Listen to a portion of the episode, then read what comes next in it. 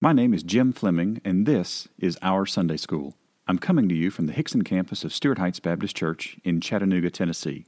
And we'd love to have you come and visit us. But if you're not in the area, please go to OurSundaySchool.com to see all of the resources we saw in class. Well, good morning, and welcome to Our Sunday School. I'm glad you're able to be with us this morning. I see several of you have already, already joined, and uh, glad to have you with us this morning. So today's lesson, we're in Mark chapter 9. So if you got your Bibles, uh, find Mark chapter 9. I believe we'll be in Mark's Gospel the entire time this morning. I don't think we'll get far enough into uh, this last section of Mark chapter 9 that we'll head into the Old Testament for a minute. But Mark chapter 9.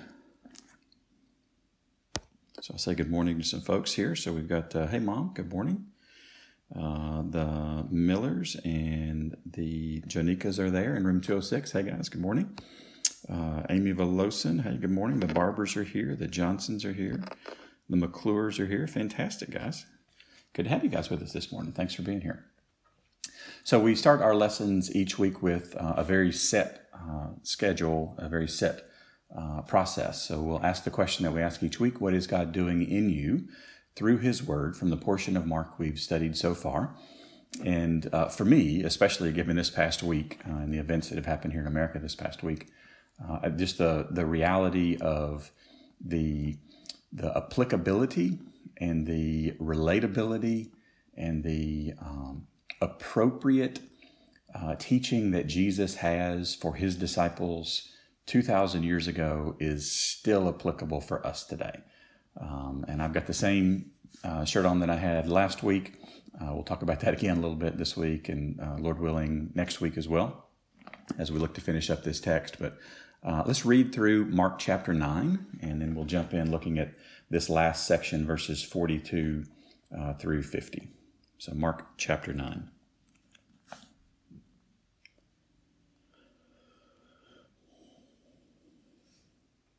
And he said to them, Truly, I say to you, there are some standing here who will not taste death until they see the kingdom of God after it has come with power. And after six days, Jesus took with him Peter and James and John, and led them up a high mountain by themselves. And he was transfigured before them, and his clothes became radiant, intensely white, as no one on earth could bleach them. And there appeared to them Elijah with Moses, and they were talking with Jesus. And Peter said to Jesus, Rabbi, it is good that we are here. Let us make three tents, one for you, and one for Moses, and one for Elijah. For he did not know what to say, for they were terrified. And a cloud overshadowed them, and a voice came out of the cloud This is my beloved Son. Listen to him. And suddenly, looking around, they no longer saw anyone with them but Jesus only. And as they were coming down the mountain, he charged them to tell no one what they had seen until the Son of Man had risen from the dead. So they kept the matter to themselves, questioning what this rising from the dead might mean. And they asked him, Why do the scribes say that first Elijah must come? And he said to them, Elijah does come first to restore all things. And how is it written of the Son of Man that he should suffer many things and be treated with contempt? But I tell you that Elijah has come, and they did to him whatever they pleased, as it is written of him. And when they came to the disciples, they saw a great crowd around them, and scribes arguing with them. And immediately all the crowd, when they saw him, were greatly amazed, and ran up to him and greeted him. And he asked them, What are you arguing about with them? And someone from the crowd answered him, Teacher, I brought my son to you, for he has a spirit that makes him mute. And whenever it seizes him, it throws him down, and he foams and grinds his teeth and becomes rigid. So I asked your disciples to cast it out, and they were not able. And he answered them, O faithless generation, how long am I to be with you? How long am I to bear with you? Bring him to me. And they brought the boy to him. And when the Spirit saw him, immediately it convulsed the boy, and he fell on the ground and rolled about, foaming at the mouth. And Jesus asked his father, How long has this been happening to him? And he said, From childhood. And it has often cast him into fire and into water to destroy him. But if you can do anything, have compassion on us and help us. And Jesus said to him, If you can, all things are possible for one who believes. Immediately the father of the child cried out, I believe, Help my unbelief. And when Jesus saw that a crowd came running together, he rebuked the unclean spirit, saying to it, You mute and deaf spirit, I command you, come out of him and never enter him again. And after crying out and convulsing him terribly, it came out, and the boy was like a corpse, so that most of them said, He is dead. But Jesus took him by the hand and lifted him up, and he arose. And when he had entered the house, his disciples asked him privately, Why could we not cast it out? And he said to them, This kind cannot be driven out by anything but prayer. They went on from there and passed through Galilee.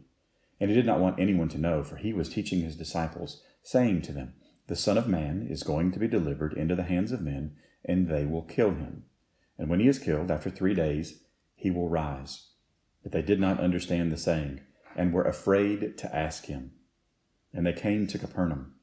And when he was in the house, he asked them, What were you discussing on the way?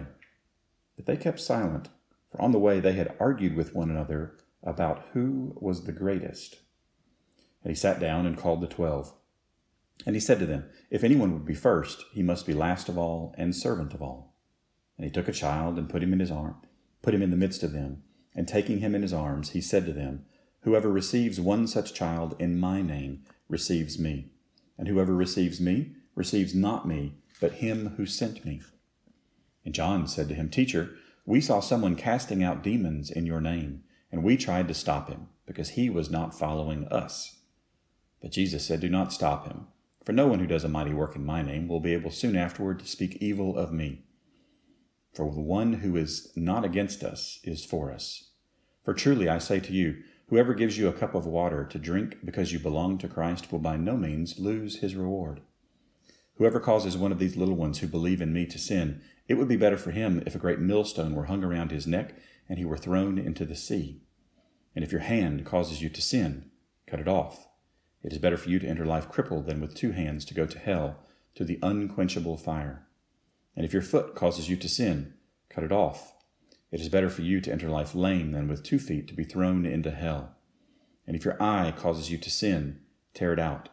It is better for you to enter the kingdom of God with one eye than with two eyes to be thrown into hell, where their worm does not die and the fire is not quenched. For everyone will be salted with fire. Salt is good but if the salt has lost its saltiness, how will you make it salty again? Have salt in yourselves, and be at peace with one another. So I want us to take just a moment and look at the structure of Mark chapter 9. So we start off with the transfiguration, and Jesus again communicates uh, that this that the Son of Man that he was going to rise from the dead Jesus heals the boy with an unclean spirit, giving the disciples a visual picture of what rising from the dead actually looks like. In verse 30, he teaches them again that the Son of Man, that he will be killed uh, at the hands uh, of men. And after he's killed, in three days he will rise. And then the disciples just go into blinder mode, right? And get hyper focused on themselves and who is the greatest. And Jesus begins to teach them about who the greatest is. And if you read the text, understanding who the greatest actually is, it's Christ, then he is pointing them to himself and chastising them for arguing amongst themselves. Then we come to John. John asks a question, and it's it's almost as if he's redirecting, right? Because the disciples have figured out, like, oh, this was not good. I think he's talking to us. So John redirects or tries to redirect Jesus to another topic. And what does Jesus do in verse 42? He redirects back and talks about the little one that Jesus placed in the midst of them. Why did Jesus place a little one in the midst of them? To teach them about their sin of arguing over who was the greatest. Right? So this is a very connected passage, 42 through 50, to what has gone on before. So last week we looked at uh, verses 42 and almost to the end of verse 43. Uh, I actually uh, left us in a, a, tough spot. So we've got uh, the Arnolds and the other Arnolds, fantastic. Many more folks in room 206, excellent. Good deal. I actually got a picture of you guys uh, last week or the week before, and it was uh, very encouraging. So thank you for, for that. But I want you to see there's there's a couple of things, and we'll talk about this as we go through this text a little bit uh, today and a little bit, uh, Lord willing, next week as well. But last week I started with three big questions about this text, and you really want to have an answer for these three questions before you get into this text. Otherwise, you, you can really pinball around theologically and just not be consistent at all. So the first big question is: Is this text to be taken literally? So are we to cut off body parts if they quote unquote cause us to sin? The answer is obviously not, right? This would violate a host of Old Testament laws that the Jews were under here. Uh, Jesus is not teaching them to mutilate their bodies, right? That is, that is never something that uh, God commands his children to do, to mutilate uh, the human body. This is the body that's made in the image of God. We certainly would not want to desecrate that in any way. So, second question is Are verses 42 through 48 connected to what is before? I think I just pointed to you in the text that there are textual evidences for that. And then the third question, which I think we'll probably get to next week, uh, are 49 and 50 connected to what was before. And I, I think the first word in verse 49 definitively connects it with uh, the text before. So we'll. Uh, I would argue that this is not to be taken literally, the cutting off of body parts, and that this is a single connected thought that Jesus is doing despite the fact that John misdirects. Uh, so I don't know if how many of you have ever taught, but you can have students who intentionally and unintentionally try to get the teacher off of a specific topic. I've, I've had this happen uh, dozens and dozens of times in the years that I've been teaching, and sometimes it's funny because it's it's it's an awareness the student's not really understanding what's going on and kind of where we're headed. And sometimes it's it's sad because the student does understand what's going on and is convicted of sin and wants to redirect because quite frankly conviction doesn't feel great. This is not one of those things you wake up in the morning and you're like i'd love to feel convicted all day long today. Not really, right? While it is good for us, it's an act of God's mercy and kindness. It is not the greatest feeling that mankind has ever known. So uh, back to the text here. So verse 42, uh, whoever causes one of these little ones to sin. And I talked last week about this word for causes to sin. It's really one word. That's why you don't have a parenthetical after the or bracket after the word sin in verse uh, 42 in your handout. Uh, and uh, it's it's just one word, but it's it would be super awkward if we translated this exactly word for word in the Greek because the sentence structure just wouldn't work. So whoever causes one of these little ones uh, who believe in me, and this word believe is a present active participle. So this is this is someone who is old enough to have established faith that is a habit in uh, his or her life. So whoever causes one of these little ones who believe in me to sin, it would be better for him if a great, or we talked about this donkey-sized millstone, were hung around his neck and were thrown into the sea. So it would be better if someone who caused a little one to sin were already dead, because this is a, um, the tenses here indicate that this would be, a person would be already dead. And, I believe verse 43 is connected to 42. Uh, if your hand causes you to sin, uh, cut it off. This is an active imperative that I think that we are obligated not to obey right? This is not a literal obedience that God is calling us to here. Uh, it is better, so it is, present tense, better for you to enter life, and this would be the life after the life that we are living now, crippled than with two hands to go, and this to go is to, to hold onto. Uh, it's a present active participle. This is a, the habit of this to go to hell. And last week we ended with uh, this particular word, we talked about how this was the word Gehenna. Uh, this was a pit outside, it's a, a, section of town right outside of uh, Jerusalem, right outside the gates. This is where you would dump your garbage.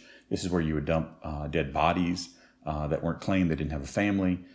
This was a place where the fire really never died. This was a place covered in maggots and worms. This was a place that smelled bad. This was a this was not the place you'd go and hang out, right? And some of you might have thought last week when I talked about garbage, we had this conversation in our house after the lesson was over last week that, you mean, how, how big was this place, right? I mean, if you got this whole city, all their garbage is going here, well, roll it back a little bit, right? I mean, my family, we have a, a garbage can, right? One of those plastic garbage cans the city of Chattanooga has, uh, size amount of garbage every week that comes out of our house. Well, I don't know that that was exactly the case for a first century Jewish family. the actual amount of things that they're going to throw away and never use again, I would argue would be shockingly smaller than our weekly amount of garbage that we would have, right? They, they didn't have uh, the plastics, they didn't have the papers, they didn't have all this 14 things are packaged inside 14 other things. I mean, it's just like Russian nesting dolls when you buy some products sometimes, right? So that the volume here would not have been this, well, it was as big as the city of Jerusalem. Not, not really. And they burned it constantly, right? So you're constantly going to be kind of breaking this stuff down. But it was not a fun place to go and to be. So rather uh, enter, uh, it'd be better for you to enter life crippled and then with two hands to go to hell. And I left you off with hell last week, to the unquenchable fire. Um, so I told you last week we talked about asbestos. Asbestos is actually the Greek word for unquenchable. Now, my mom is on the, uh, uh, the lesson this morning. So, mom, you know where I'm going to go with this, right? I'm going to talk about asbestos for a minute. so, we grew up poor, uh, not destitute poor, but quite poor. And uh, the house that we lived in was um, so the first house that we lived in, the first house that you know was like a, a nice house. Uh, my parents built a, a log cabin, and uh, it burned to the ground. Right, burned to the ground. It's gone. So this was uh, traumatic financially uh, in a lot of different ways. We moved to a different location, and the the new location was a hundred year old home that had not been kept up very well. And the original builder uh, did not use, uh, we'll say, stellar building materials and building practices. And, uh, and one of the things in a, in a house that was built 140 years ago, it's crazy, uh, one of the things that you had to fear was fire. You feared fire. Like this is a really bad thing because there wasn't a way to quickly notify the fire department, right? Even if there was a, I don't know if there was a fire department 140 years ago, right? But uh, there wasn't a way to quickly notify them that they should come and bring uh, materials to help put out a fire. So you would build your house with as many um, uh, with as many materials that wouldn't burn as possible in it. And at some point along the way, somebody put asbestos shingles on the side of this house. And a- as a curious boy growing up, uh, I, I, was not a kid who lived outside, but uh, when I would go outside, I like to explore things and examine things and all kinds of different stuff. And uh, asbestos shingles over time get very brittle and they sometimes break. And we had lots of trees around our house, so limbs would fall off, they'd run up against the house, a little piece would crack off, whatever. So these little pieces that would crack off, I would set on a rock and I'd get a BB gun and I'd shoot them. And I always really enjoyed watching the little puff of smoke that would happen after you shot an asbestos shingle and not realize, and I'd run over and look at it, not realizing that that's asbestos and probably for a kid with asthma, not the greatest thing in the world to be breathing. Now, this, this was not a, I'm not eating this stuff. I'm not breathing this every day. I don't think I got a toxic amount. Um, but this is a word that resonates deeply with me with this idea of, you know, this is something that is associated with old. It's something associated with it won't burn. And I don't know if you ever tried to burn an asbestos shingle, but you, you can try. It's just going to smoke. Smells awful, looks awful, not a cool thing, but the thing just won't burn. So, this unquenchable fire. So, this is an unextinguished fire. Think about that. I don't know if you've ever been around fire, but I mean, one of my earliest childhood memories is associated with, you know, that house burning down. And I, I remember uh, thinking through like, well, what happened to the stuff that was there? And I remember walking through the ashes with my dad, and we would find a couple of things here and there. It's like I, I think I recognize that, but I, the idea of an unquenchable fire, something that never stops, something that destroys and destroys and destroys and destroys and brings anguish and pain. Like I, I'm looking at you guys right now in front of my uh, bookshelf, and right over there is our fireplace. And the builder of this home took intense care to make sure that if we were going to bring fire inside our home, it was fully enclosed, it was safe, it, there was a way to shut it off quickly. Uh, this is a dangerous thing, this concept of unquenchable fire. So I don't want us to miss and just like, oh, yeah, yeah, hell's hot and it burns. there's a lot going on here. There's a lot going on here. So better to go to uh, than with two hands to go to hell to the unquenchable fire. Now there is a footnote in the ESV, uh, footnote I there right before verse 45 starts, and uh, you'll notice if you if you were to count the verses between verses 42 through 50, we would expect there to be nine verses, right? So 50 minus 42 plus 1 is 9, counting inclusive.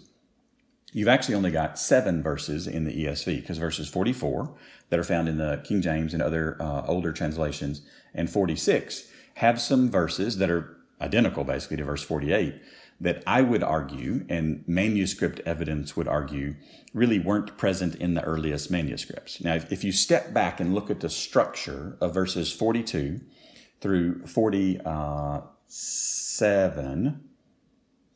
uh, 42 through 48, uh, you'll see a, a parallelism, right? If your hand offends, then cut it off because it's better to do that than to go to hell. If your foot offends, then cut it off because it's better to do that than go to hell. If your uh, if your um, sorry hand, foot, eye offends, then pluck it out. It's better to do that than to go to hell. You, you could very easily see that a scribe is trying to insert and assist God's word, which is just never a good idea. It's, it's actually one of the reasons that when I read the, the, the chapter at the beginning of a lesson, I don't make commentary as we're going through I Just read the text all the way through because I don't want to be inserting my voice into God's word. I just want to let God's word stand.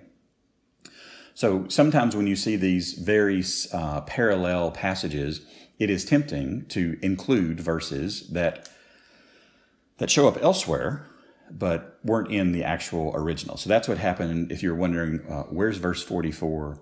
Uh, where's verse 46 in the ESV? Oh my goodness, there's a conspiracy.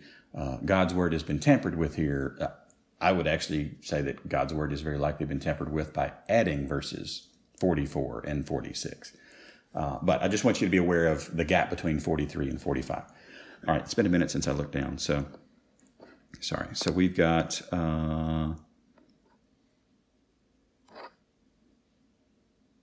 A new or young Christian as well as a young. Yes, that is a another uh, definition of that particular word.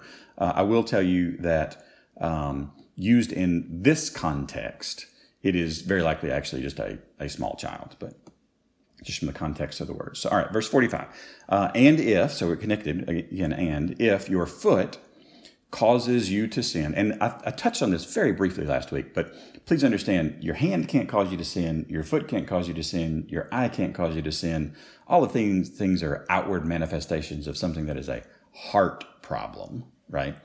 So if your uh, foot causes you to sin, uh, cut it off. So again, we've got another active imperative. Um, this is a uh, it is better, another indicative, it is better right now for you to enter life lame than with uh, two feet to be thrown into hell. Than with two feet to be thrown, and again, this to be is to this present active participle, this continuous experience of being in hell uh, lame. Verse 47. So again, skipping over 46, that's not present in the ESV or the originals. Uh, and if your eye, uh, so I, I'm not going to try to pronounce the Greek word because I don't do uh, PHTHs well. I don't want to spit on all of my technology here. Um, and if your eye causes you to sin, uh, ekbalo, tear it out, another active imperative, uh, it is better for you to enter. Now, there's a shift here, right? Because in the first two, you talked about enter life right? This is enter the kingdom of God with one eye, then with two eyes to be thrown into hell. So there's a shift here. So you might be thinking, like, why is the shift here? Good question. Uh, there is kingdom language in Mark's gospel. Uh, we will, in a couple of chapters, go back and really stop and look at all of the kingdom language up to this point because the kingdom needs a king. And Jesus is slowly revealing himself in Mark's gospel to be the king. So it, it becomes more and more significant as you move through Mark's gospel, but this is a key word in Mark's gospel. So uh, the kingdom of God with uh, one eye, mono, the word I can't pronounce, uh, than with two eyes, to be, again, this present active participle thrown into hell. So a, a couple of things I want to, a couple of things I want to address here real quick about uh, this concept of hell. When Jesus talks about it here in this spot, it is a present active part. It is a ongoing habitual thing. It is not a temporary punishment. It is not a temporary pain. It is not a temporary problem. It is a habit that continues. And that is scary. Like we don't we don't talk a lot about hell much anymore. We talk a lot about Jesus' loved, Jesus' mercy, God's grace. Those are wonderful things. Uh, but there is a reality to the universe that sin will be dealt with. And it is either dealt with through the person and work of Jesus Christ, through his finished sacrifice on the cross, which is a beautiful gift that he offers to all, or it is dealt with with the eternal conscious punishment of the lost. And there's, there's not another option. It's not like, yeah, well, but there's a third. No, no, no, no, no, no, no. Either Jesus takes the punishment or you do. That's it. It's only two options, right? And it's Jesus takes the punishment once and for all, because only God could take that much and deal with it, or you take it and deal with it forever because you're not God, right? So there's a tremendous amount of theology around hell that Jesus is actually teaching us here. And then we get to verse 48. oh, dadgummit, we are going to go outside of. I did not think we would get to 48 today. We went much quicker through this than I thought. Um, so you're going to need to go to Isaiah. So let's go to Isaiah. Uh, actually, it's probably easier to go to Jeremiah and then go left one page because we're going to be the very last part of Isaiah. So you're going to find Jeremiah, especially if you have a um, an electronic Bible. Just go to Jeremiah one and then push the left button, and it'll push over into um, the very last bit of Isaiah. So if you're looking at Isaiah chapter 66, Isaiah chapter 66, last chapter in Isaiah. And if you've, if you ever, I don't know if you've read Isaiah recently, uh, but it is, it is not necessarily a warm and fuzzy read that you will walk away from uh, feeling wonderful about yourself as a human being and I mean, it is, there's some serious, serious language in uh, the book of Isaiah, the prophecy. so if you look at the beginning of Isaiah 66, uh, the ESV header talks about the humble and contrite spirit. Uh, verse 7 is the rejoice with Jerusalem. Uh, verse 15 starts this last little section on final judgment and the glory of the Lord. So let's read a couple of verses of this, kind of get the flavor of what's going on. For behold, the Lord will come in fire, and his chariots like the whirlwind, to render his anger in fury, and his rebuke with flames of fire. For by fire will the Lord enter into judgment, and by his sword with all flesh, and those slain by the Lord shall be many. So there's a there's a vengeance taking aspect. There is a a justice delivering aspect to what is going on here. Verse 17 Then those who sanctify and purify themselves to go into the gardens, following one in the midst, eating pig's flesh and the abomination, abomination and mice, shall come to an end together, declares the Lord. For I know their works and their thoughts, and the time is coming to gather all nations and tongues. And they shall come and see my glory, and I will set a sign among them. And I will and from them I will send survivors to the nations, to Tarshish, Pul, and Lud, who draw the bow, to Baal and Javan, to the coastlands far away, that have not heard my fame or seen my glory, and they shall declare my glory among the nations. These are things going out from Israel. And they shall bring all your brothers and from all the nations as an offering to the Lord, on horses and in chariots and in litters and on mules and on dromedaries to my holy mountain Jerusalem, says the Lord. Just as the Israelites bring their grain offering in a clean vessel to the house of the Lord. And some of them also, I will take for priests and for Levites, says the Lord. This is actually really exciting.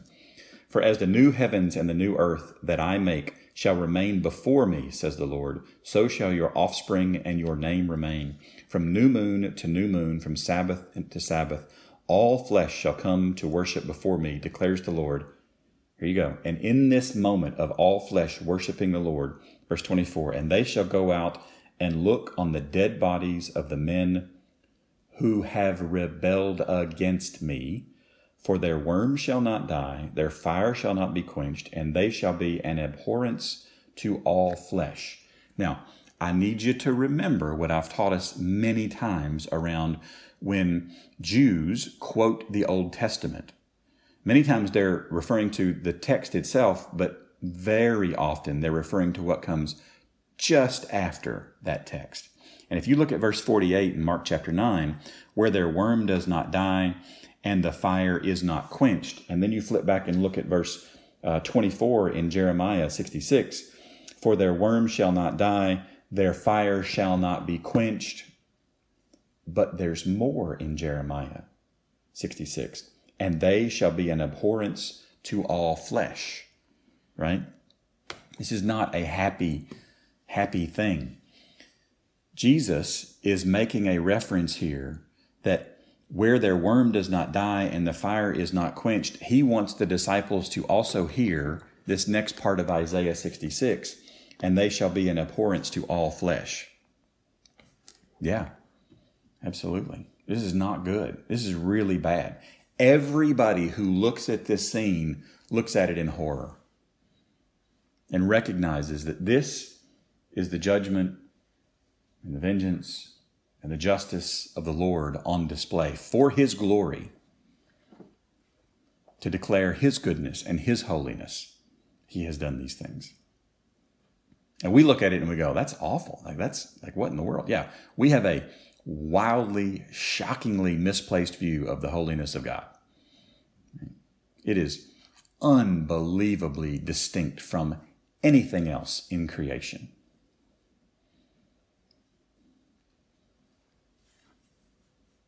And Jesus talks about this here in 48.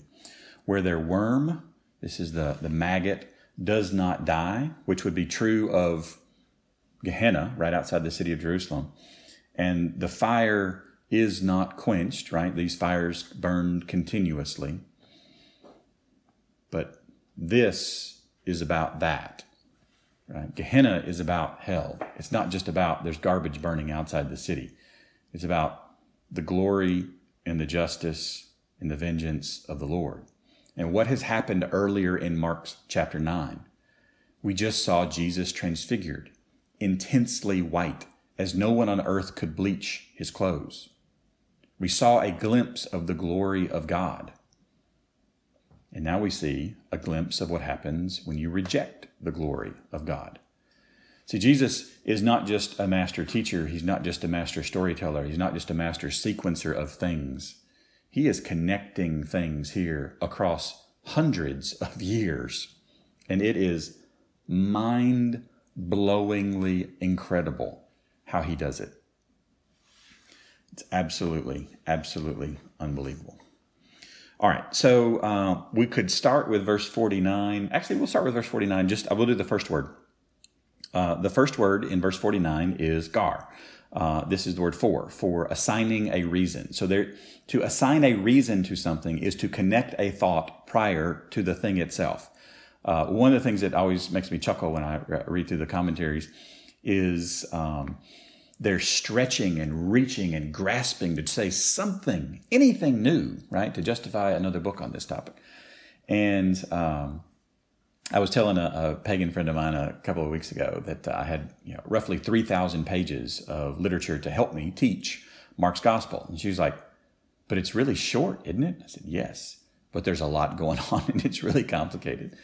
Uh, so this, this word that Jesus uses here for, for everyone will be salted with fire. This word for is a assigning a reason. So there's a connectedness to what happens in 49 to what Jesus has just taught in 48 and he's just taught it in 48 because the disciples were arguing over who was the greatest. And let me tell you, folks, when you have somebody who is relentlessly ruthlessly consumed with their own greatness, that is a problem. And we see it all around, right? I mean, anywhere you turn on the TV or the internet, if you see somebody consumed with their own greatness. And it's tragic when we see it inside God's family. Here we see the disciples themselves arguing amongst themselves who is the greatest. No, no, no, no, no, no, no. God help us if we argue amongst ourselves who is the greatest, who is the best, who is the most wonderful at anything. Jesus is the greatest. Jesus is the best. Jesus is the most wonderful at everything. There is no one like him. You read through Mark's gospel so far through chapter 9, and if you're not just utterly astounded at the incredible uniqueness of Jesus Christ, oh, read it again until you are. So we'll stop there for today. Uh, we'll pick up, Lord willing, next week with uh, verse 49. And uh, just a couple of things as we uh, move to close our uh, lesson today. So if you've got any uh, prayer requests, I would love for you to engage uh, write those in the comments. Uh, we would love to pray for you. Uh, if you have uh, no prayer requests, I would love for you just to pray with somebody that's commented on one of these uh, things that we've talked about today. Uh, and then, if you are able to go to a Stuart Heights campus, the Facebook, the YouTube, the website later today for worship, would strongly encourage you to be able to do that. And I'll leave you with just a, a, a real simple request. there are going to be, as there have been this past week, uh, myriad opportunities to wallow, to um, to uh, to exhibit the exact opposite of the fruits of the spirit. So if, if you need some encouragement this week, uh, if you need something to like, what should I be focused on? Just go read Galatians five. Uh, remind ourselves of what the fruits of the spirit are. Remind ourselves of of ways to do this. How do we engage with the world? in ways that reflect who our Father is and reflect who our Father isn't. So um, let's be thoughtful about how we engage because a lost and dying world who has the unrelenting, unremitting, unquenchable fires of hell are watching. So, Jesus be big. Grace and peace to you guys. Love you guys. Hope to see you soon.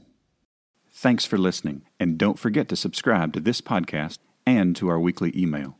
You can do both at OurSundaySchool.com.